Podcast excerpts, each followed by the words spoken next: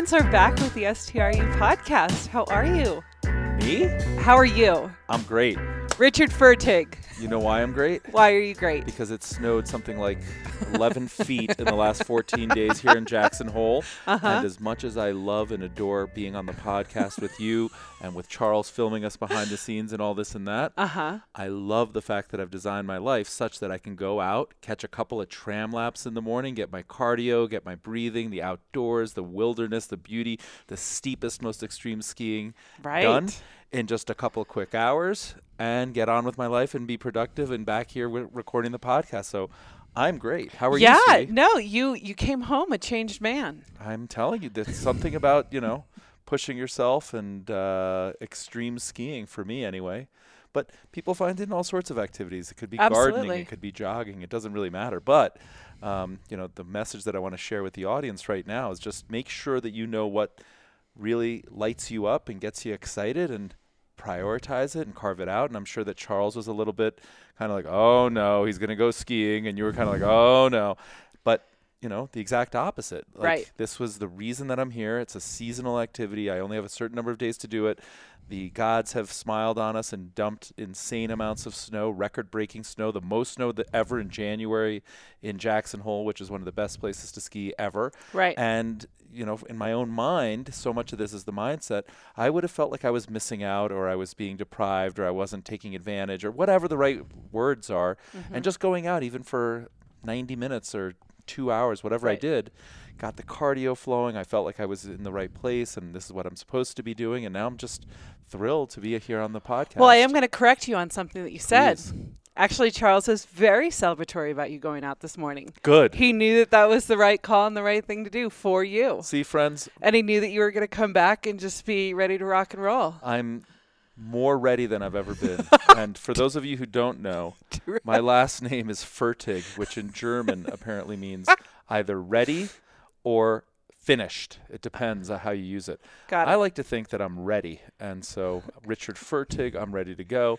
And Not so Charles finished. was 100% correct. Right. But I'm just saying, you know, um, we have limited time together with Charles and videos and so on. And so I would imagine that uh, we want to prioritize being productive and so on. But to Charles's credit, and thank you for pointing it out, you know, sometimes being productive means carving out time for yourself so that you can actually execute with a clear mind and be more productive when you're Right. actually sitting down. So Yeah. anyway, enough about the skiing. For those of you that ski, you know what I'm talking about. For those of you who don't, you really ought to start like pronto tomorrow. But uh, it was a great morning. How how's Awesome. your morning? Were you productive?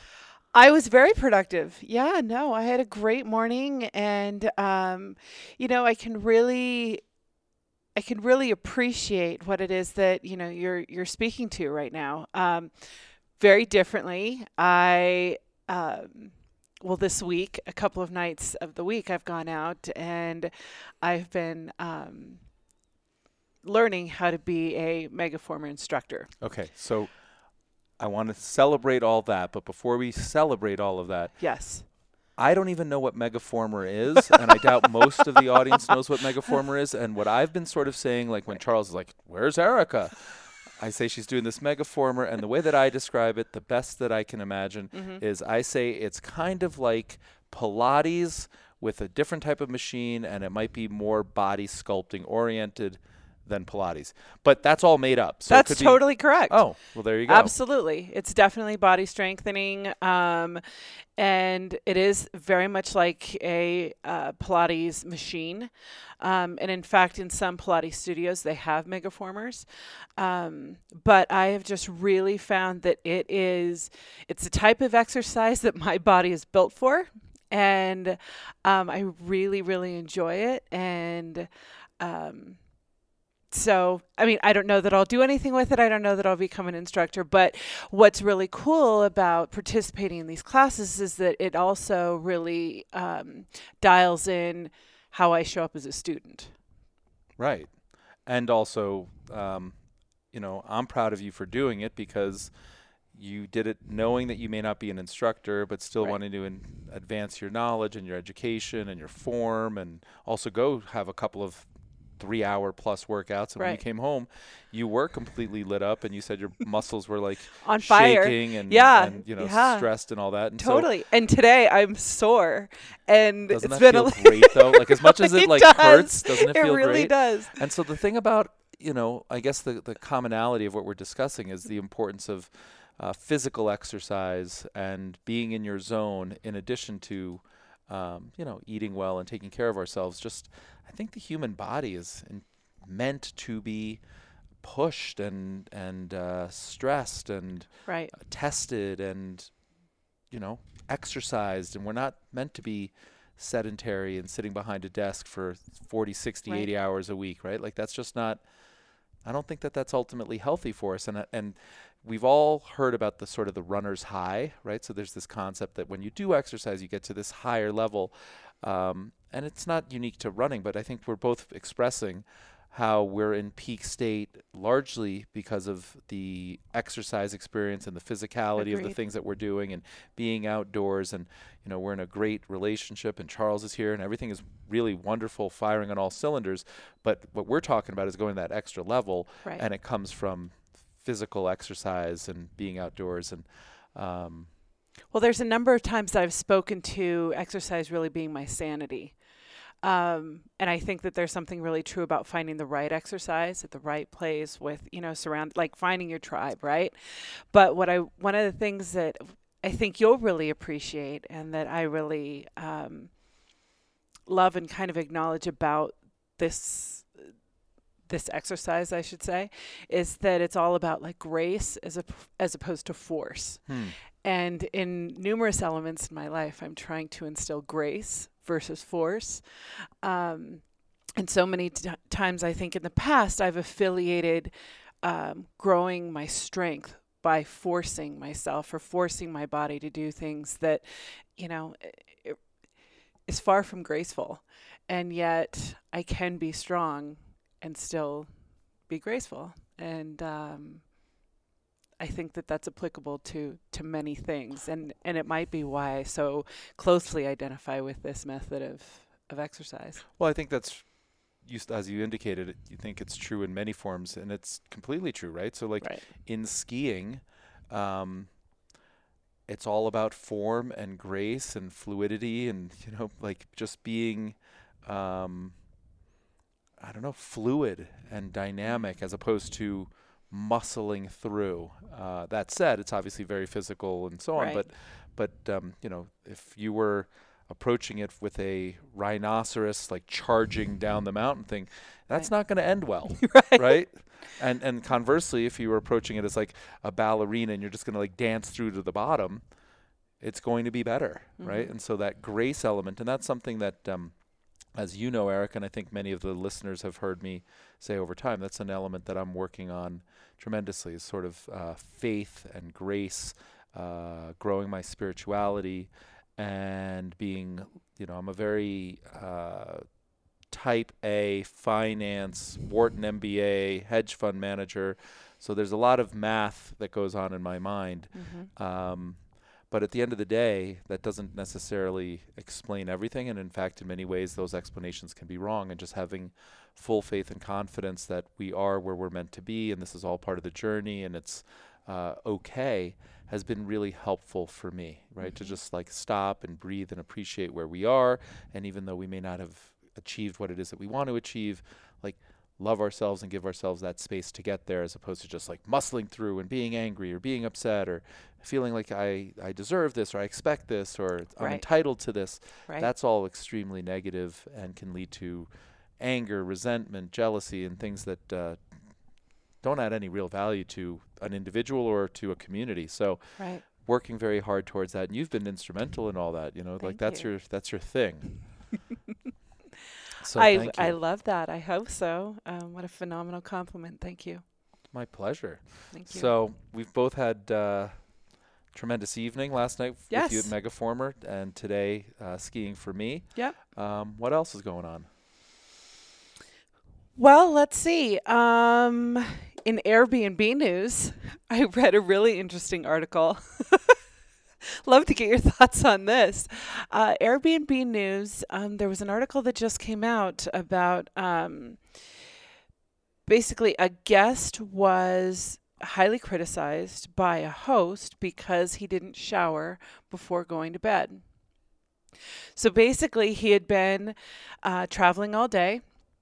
He had been on a super long flight, and she was. Um, she was an Airbnb host. I guess he was the first. It was the first time he had ever um, been a guest as an Airbnb uh, or of Airbnb, and so his first experience was he rented a um, or he secured a room, and there were and she was basically in kind of the neighboring room.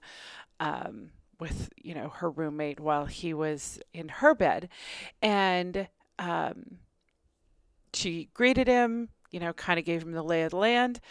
He went to bed, and then she woke up to a note under the door saying um, how much she didn't appreciate the fact that he hadn't showered prior to going to bed, and that she, and then had said, you know, that she would she was going to consider reporting him to Airbnb, and that was that was his introduction to Airbnb. And, you know, and so basically it was, I think, posted on social media, and a number of the people kind of, or a number of people kind of responded and said that the host was out of line. Um, and that that's, you know, that there's absolutely no way that he, there's any way to kind of uh, regulate or mandate that or you know anything like anything like that and um so I just I found it slightly comical, slightly interesting. You know, I think that, and it just kind of goes to show that things can be taken to to any extreme, I guess. but um, yeah, that's kind of the that's the hot Airbnb news right now.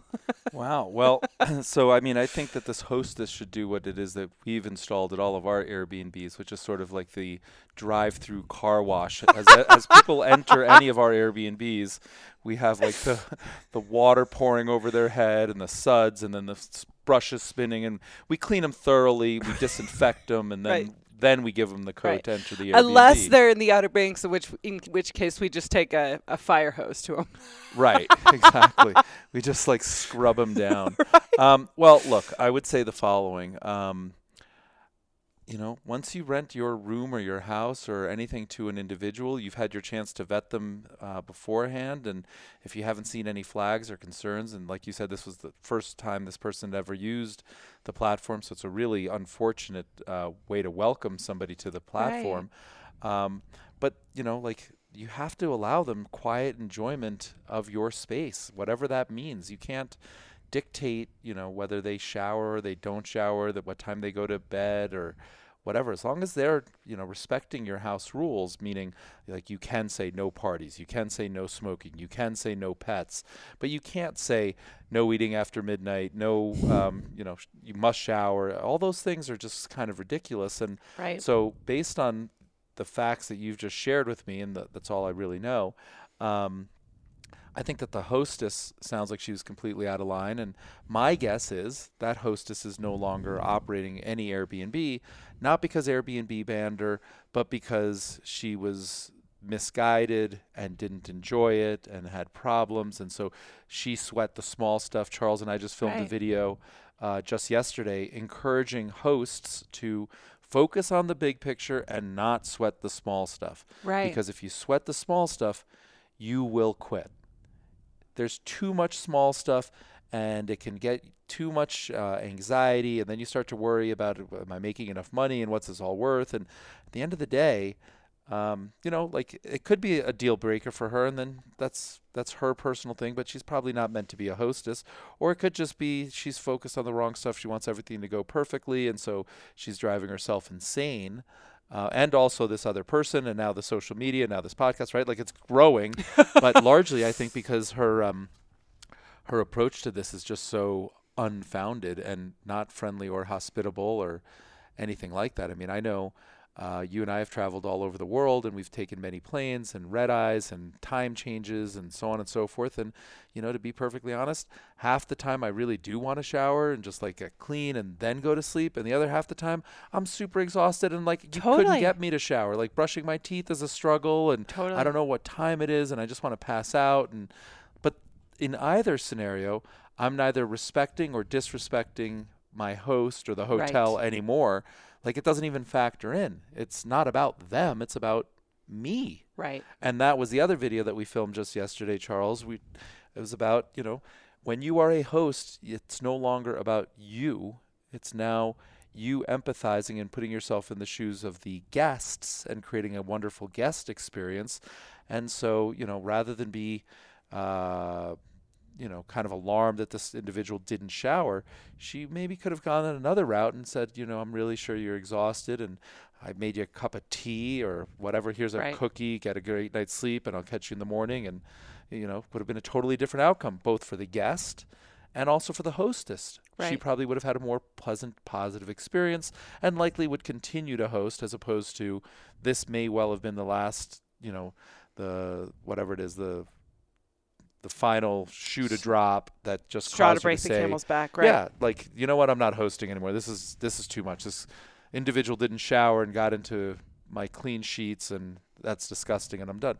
Doesn't sound like she's cut out for this. Right. Right. Well, and here's hoping that she cleaned her sheets after. Well, I'm pretty sure she did. If she was that Right. alarmed, Right. I mean, but that's, but I think she probably would have done that regardless. Right. of course. So, And that's what I'm saying. Don't sweat the small stuff. right. Right. Yeah. Right. So like, if cleaning the sheets is something you're doing anyway, then unless something bad is happening in the sheets, like they're lighting them on fire, they're spilling red wine, or something Right. that's like abusive, Right. then you can't worry about it. You can't even think about it. Right. right? Um, you have to trust, and I trust that this individual, based on what you've told me, had all good, proper intentions Right. and was just a tired traveler. Right. And hopefully he has given Airbnb another shot. Well, I think he has a better shot of having stayed on the Airbnb platform than this hostess having stayed. Right. right? And that's ultimately what happens in, in disruptive technologies and in new approaches to anything that we do. It's sort of the survival of the fittest. Sure. So like this guy who didn't shower probably is like, well, she's a wacko and like Right. life goes on. But every other host or hostess is going to be more normal. Whereas this woman is kind of like making generalizations and saying, gee, all the people that stay at Airbnbs are, you know, like dirty and and traveling and not respectful, right? Like she probably has a greater likelihood of generalizing that and blowing it out of proportion than he Right. does. Although he did post it on social media to just like I guess embarrass her or tell a story or warn other people that like there's some and and I don't even- there's actually- crazy hosts and hostesses all over Totally, the place, right? and I actually don't- cameras and stuff. Totally. Absolutely. Absolutely. Um, and you know that's it's unfortunate. I think the intention was actually for him to gain information as to whether or not this is if he had- Normal. right, or if he had broken some kind of protocol or so on and so forth. So, um, But that's why I feel really good about our like washing machines outside that they go in and all the suds come out Right. and then the brushes. We got to replace the brushes. I think they've been worn a lot. Let's see if we can't get you know some I don't know some like pesticides dropped into and just really scrub people down. absolutely, And the fire hose is great. Yeah. No, that's Good how plan. funny. Good plan. How funny. Yeah. Um, okay. Awesome. Well, um, on a more serious note, how about we kind of switch directions and um, take a question from somebody that it. called in? Here we go. Hi, hi, Richard and Erica. This is Nene. I'm calling to see uh, if you guys can talk a little bit more about diversification.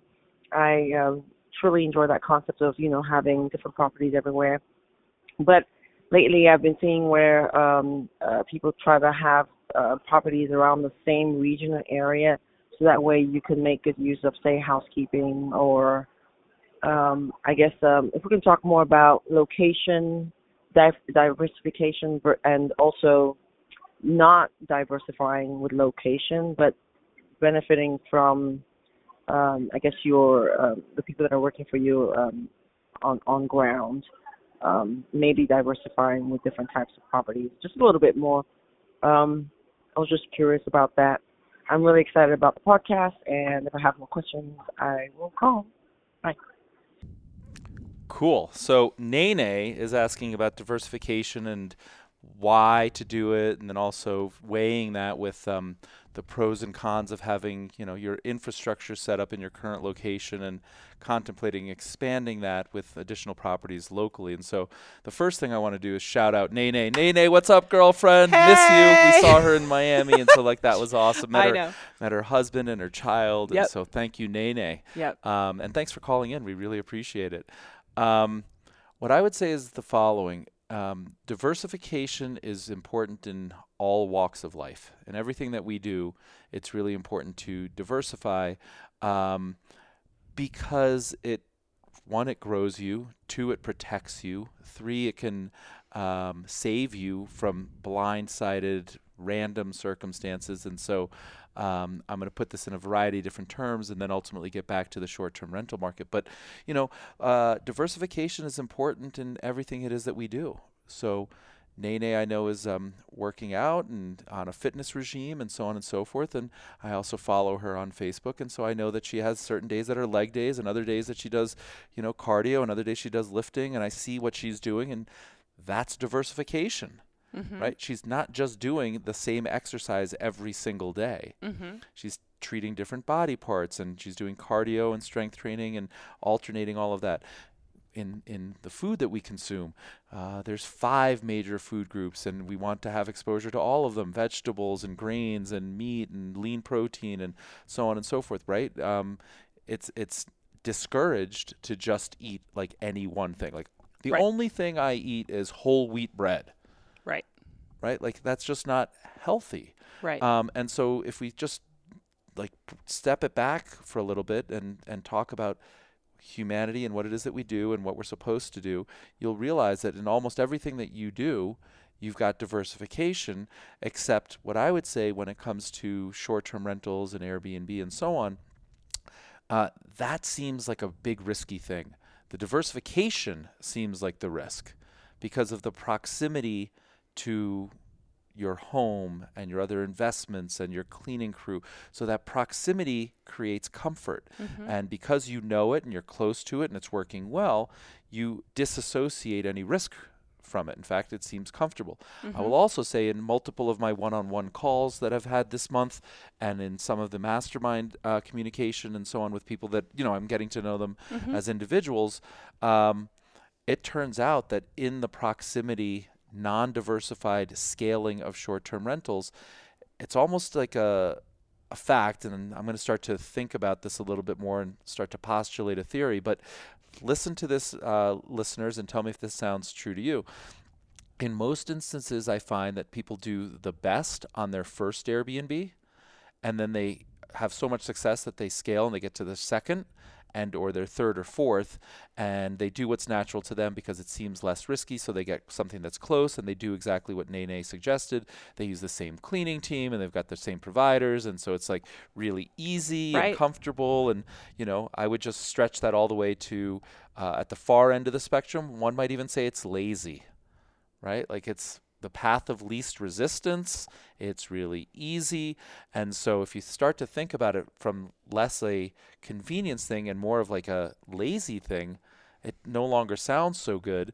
But the findings are people seem to be most successful on their first Airbnb, Mm-hmm. and then the second one is less successful than the first, and then the third one is l- less successful than the first or the 2nd And so what that means to me is um, not only are people getting complacent and or lazy and or just like following the path of least resistance, they're not necessarily doing their homework on the second or the third or the fourth in their location. Mm-hmm. It's just sort of like assumed, well, I did it the first time, so the second time will work and the third time.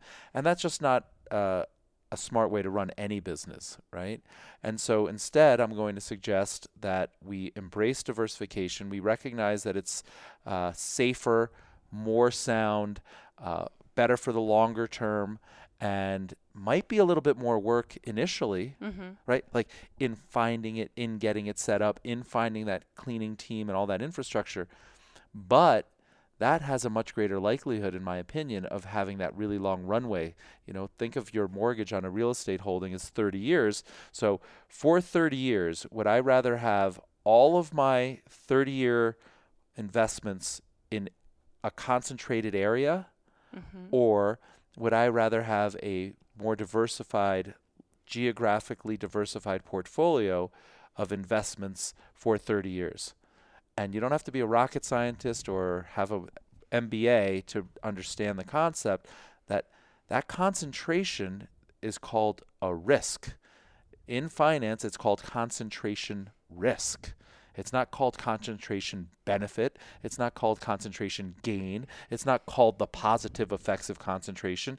Concentration is always followed by one word. It starts with an R, it ends with a K, and it's risk. Mm-hmm. So I'm not teaching you anything that you don't necessarily understand. I'm just applying it to the short term rental market because I see really successful hosts and entrepreneurs do really well and then make a classic mistake, which is to repeat what worked well before, think it's not risky. And all I want to introduce into the conversation is if that's the home that you want and that's the location you want, and you've done your homework and you're not being lazy and you're not being complacent and you want the concentration risk, go for it. Right. But if you think you're doing something intelligent and there's no risk because you know that it worked across the street, I'm here to advise you that you should re-examine that like theory. And it's a personal preference. So let me Right. just give another example because um, I don't want anybody to think that concentration is in and of itself a bad thing. Um, I've held and I continue to hold very concentrated positions in things that I have really high conviction about Okay. but I don't have concentrated positions in things that I don't have a view on, and it's just like out of convenience.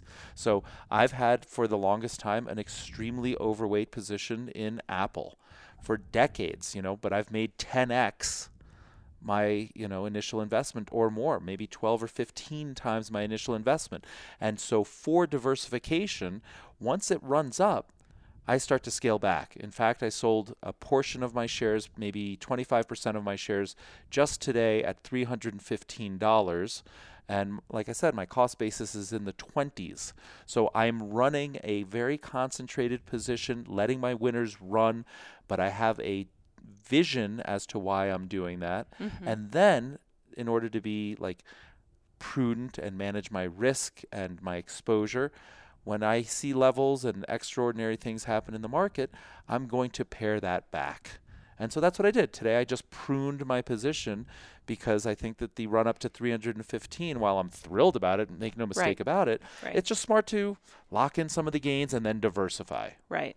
So, in short, and then I know you've got a question, so the people that are watching, uh, you know, like I'm aware of what she's she's ready. I, I just want to say that uh, the benefits of geographic diversification are for the unexpected things that none of us can see or understand or comprehend, but yet we all know are possible, and they include all sorts of natural disaster, whether it's um, forest fire, earthquake, hurricane, tornado, hailstorm. I mean anywhere we live, uh, especially in this you know potential global warming environment, there's more and more natural disasters, and natural disasters. The thing about them is they don't often tell us when to get out. Right. You sort of wake up one day and they're upon us. Right. And so if you had all of your eggs in any one basket, you could wake up the next morning and all those eggs are cracked because some natural disaster happened. Like our friend Alan, thankfully he um, was fine, but in those forest fires in California earlier uh, this summer, you know, there was forced evacuations and everybody had to leave and tons of damage and it felt terrible.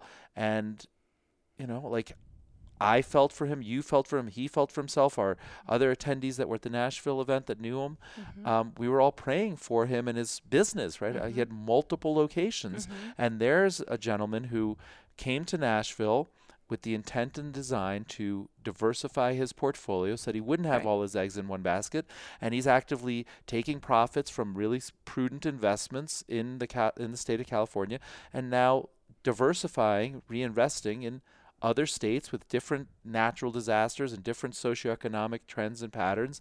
And I think that that's really intelligent because if I was going to bet on somebody and their success, would I bet on like the person that had a really concentrated portfolio that what worked in the past is going to work in the future and 30 years forward, those would still be the best locations for investments? Or would I bet on somebody that had a more diversified portfolio? Um, that had diversified against different types of natural disaster risk, different socioeconomic conditions, different seasonality and cyclicality.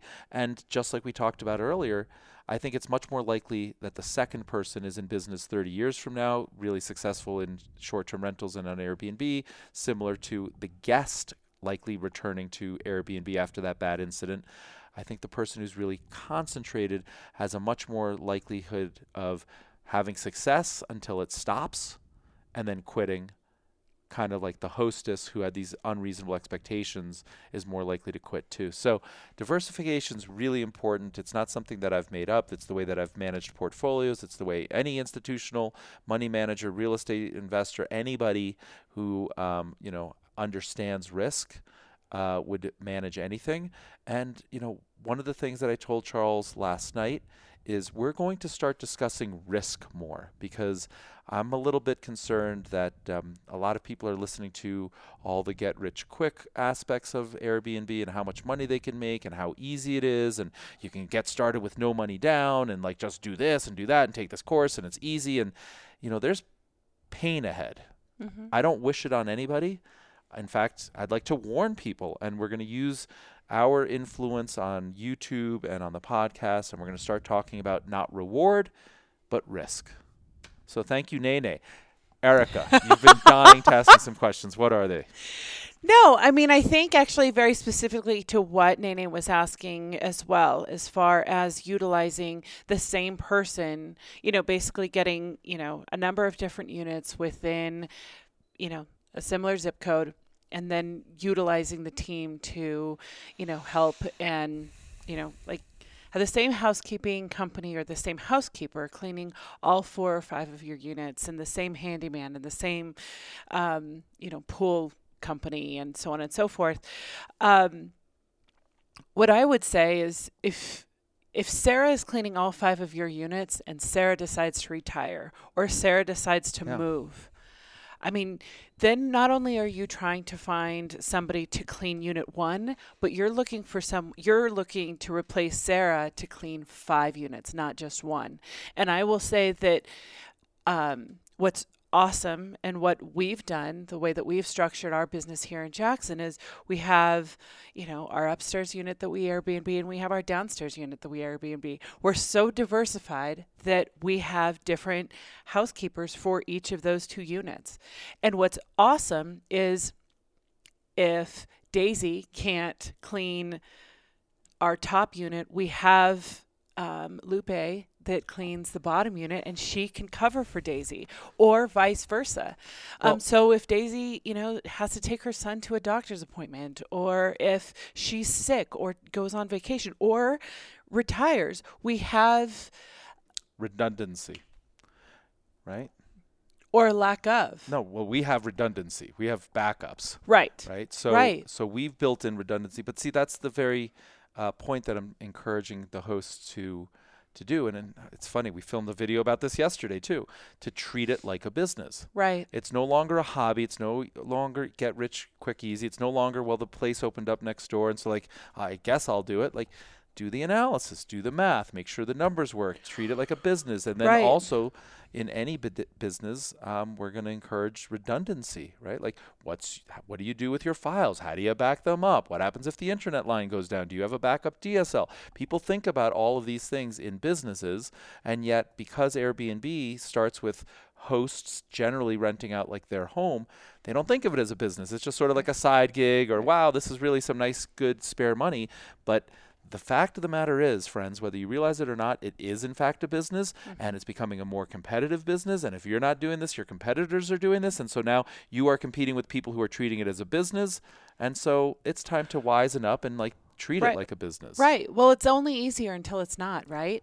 And the thing is, is I think that that should be the case with anyone. So even if we only had one property here in Jackson that we Airbnb, we should always have the backup housekeeping company, the backup, you know, handyman, the backup um, pool cleaner, just because you never know. And heaven forbid, if there was, for example, a huge storm that came in and we needed somebody to, you know, to call and go um, and a plumber for Right. example. If there's a huge storm and there's multiple issues that are going on in multiple homes uh, within this small community, like you're going to want to have multiple plumbers that you can call um, in case Joe, the first one, is already called out. Exactly. And I just want to clarify one thing about um, our cleaning situation here in, in Jackson. Um, Erica gave a few examples of w- how we feel comfortable and confident if Lupe called out sick or if somebody had to take a kid to um, the doctor's office or whatever. Those are just examples. Like that actually hasn't happened, and we don't, you know, a- approve or condone that. That's not the way we run our business. We run our business that we expect them to always be here on time, but we also have the peace of mind and the clarity that Right. should something come up, we can make the exception and we can be gracious and allow them, you know, to not feel terrible about taking their child. But Right. That's because we've got the built-in redundancy Right. and um, you know you mentioned that we have the two units here in jackson hole Mm-hmm. uh, we also have two investment units over at the snake river sporting club Mm-hmm. and for diversification again it was a concentrated risk i got here to jackson i saw some great opportunity so i put a calculated amount of money to work because i understood certain um, opportunities and i wanted to take advantage of them but now that those opportunities have been realized you know i've been looking to scale out and to exit one or two of them. Not not my primary home. We're not going to change where we live Right. but the pure investment units you know um, they're up i don't know 50 60 80% more. And sometimes you have to take some chips off the table and Right. reallocate them somewhere else. And so even when i take a concentrated position once it does what it's supposed to do i'll start to exit and find another opportunity um, and i'll use another example the outer banks of north carolina where i'm doing project obx uh, i'm currently i believe the single largest landowner of waterfront property down there.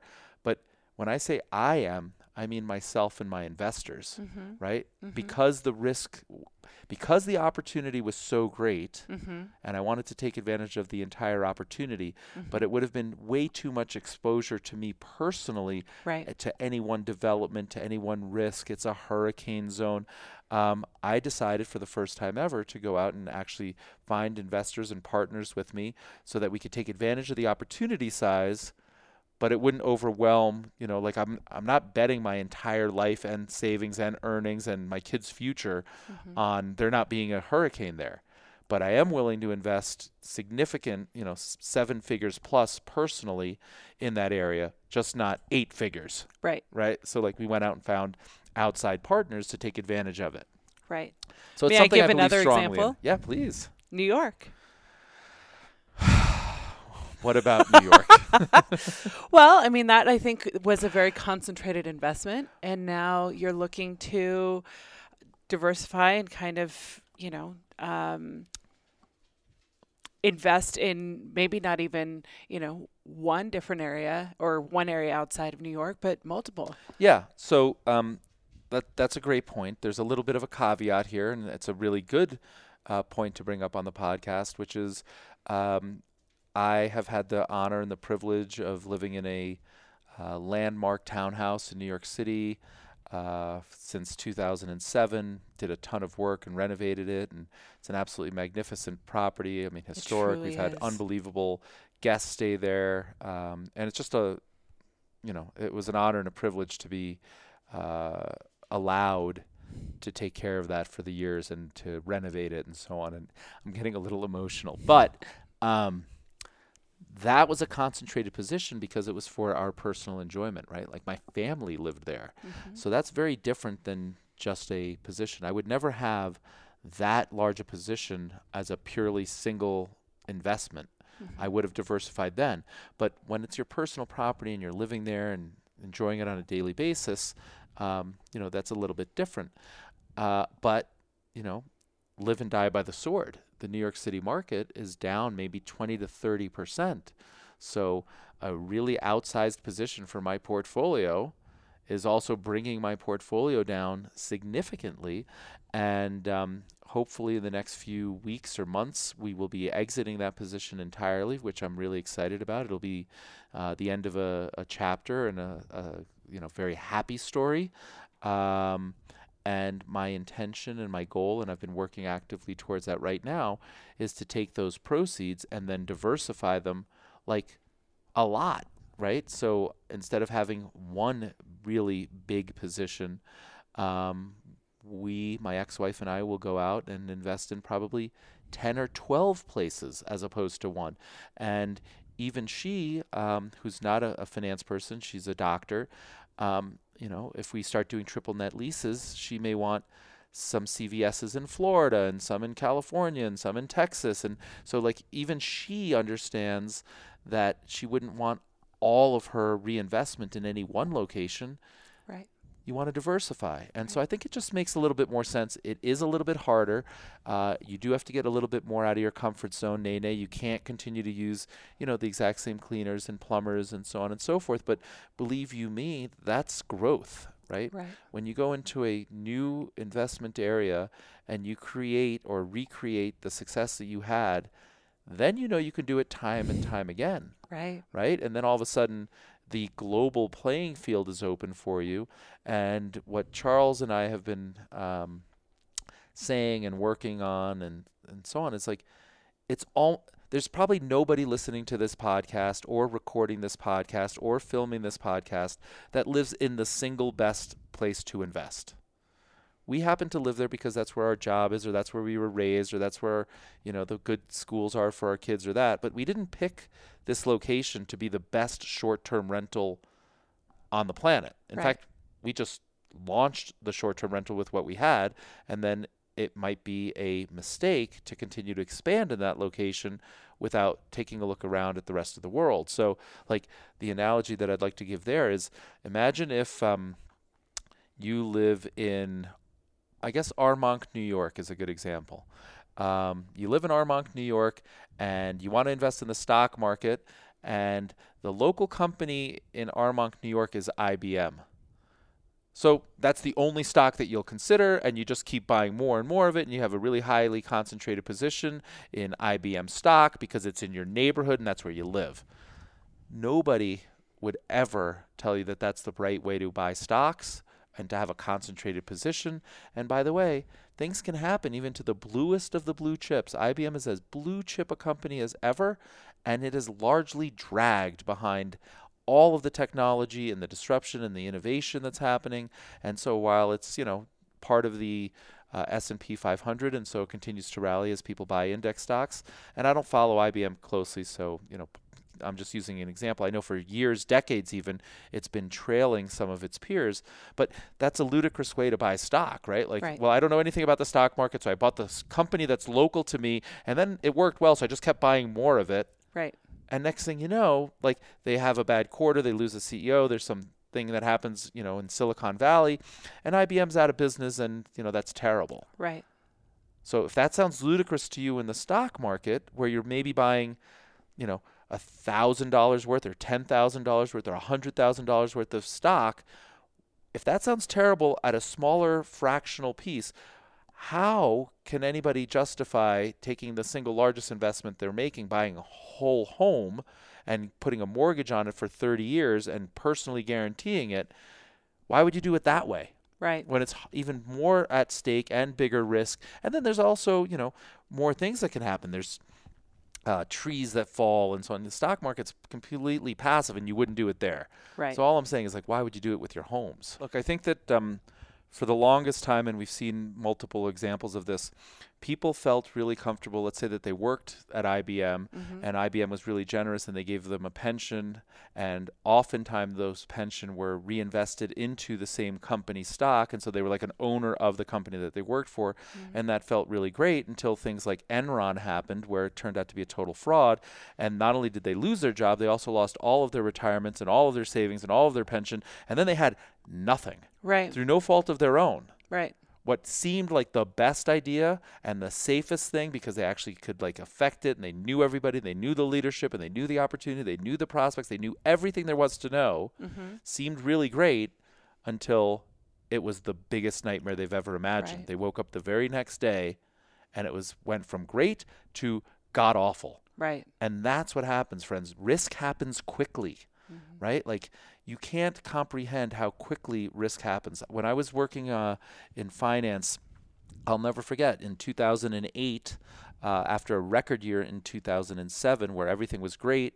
Uh, 2008, suddenly everything was terrible. Mm-hmm. And when I discuss that risk happens quickly, we saw the trouble signs. We were aware of the trouble signs, but it's it's too rapid to change.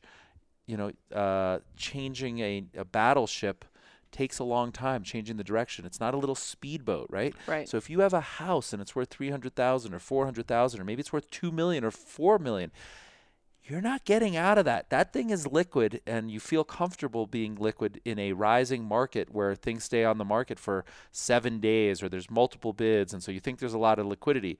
But I've been trying to sell something in New York City for three years right. in a declining market, and I keep lowering the price, and there's no liquidity, and you just have to expect that gap down, right? So the time to think about risk is before it presents itself. Once it presents itself, go ahead and try and get out of that three and four and five units in the same city if something bad happens in that city. Right. You think you're the only person running for the door, right? right? Like they just right. banned everything or there was just some terrible situation. You don't think everybody's knee jerk reaction is to like put their house on the market? Well, it is. And guess what happens when there's more houses coming on the market and more supply coming on at the same time? Mm-hmm then meets demand. Prices go lower. And then what happens? Well, p- things don't sell at the lower price, so they go lower still and lower still and lower still. And that's what happened in New York uh, for a variety of reasons, mostly political, in my opinion, with taxation. Don't get me started on that. But, um, you know, in, in the second half of 2019, um, and these are big numbers, but, you know, I'm going to share them with you anyway. Uh, there was four transactions, I believe, in the 10 million plus uh, category, which means that in the entire island of Manhattan, one of the wealthiest places in the world, there was only four buyers that met sellers where the price cleared. And basically, that is nothing. According to my broker, there's usually thousands wow. of transactions over 10 million. Wow. So when I talk about risk happens quickly and things can come to a screeching halt, that's what happens. Right. Now, I wish that I had, you know, again, it was for personal family use, and so like it's a different investment. But I would feel very terribly if that was purely an investment. Right. And I would have much preferred to have had 10, say, smaller locations that are independent because the rest of the market, you know, Jackson Hole's doing really well. Certain parts of um, the southern region are doing really right. well. There's still tons of opportunity and tons of places where real estate's doing extraordinarily well. New York City is not one of them. San Francisco is not one of them. London is not one of them. Right? So like the places that are traditional stores of value, that's where the and at the really high end, that's where right. uh, a lot of the dislocation has been felt. So what worked in the past doesn't always work in the future right. and you guys should be aware of that and I want to share that with you and I don't do it to scare you. I do it to educate, inform and hopefully protect. Thank so it's you from a place so of love. Much. Thank you so much.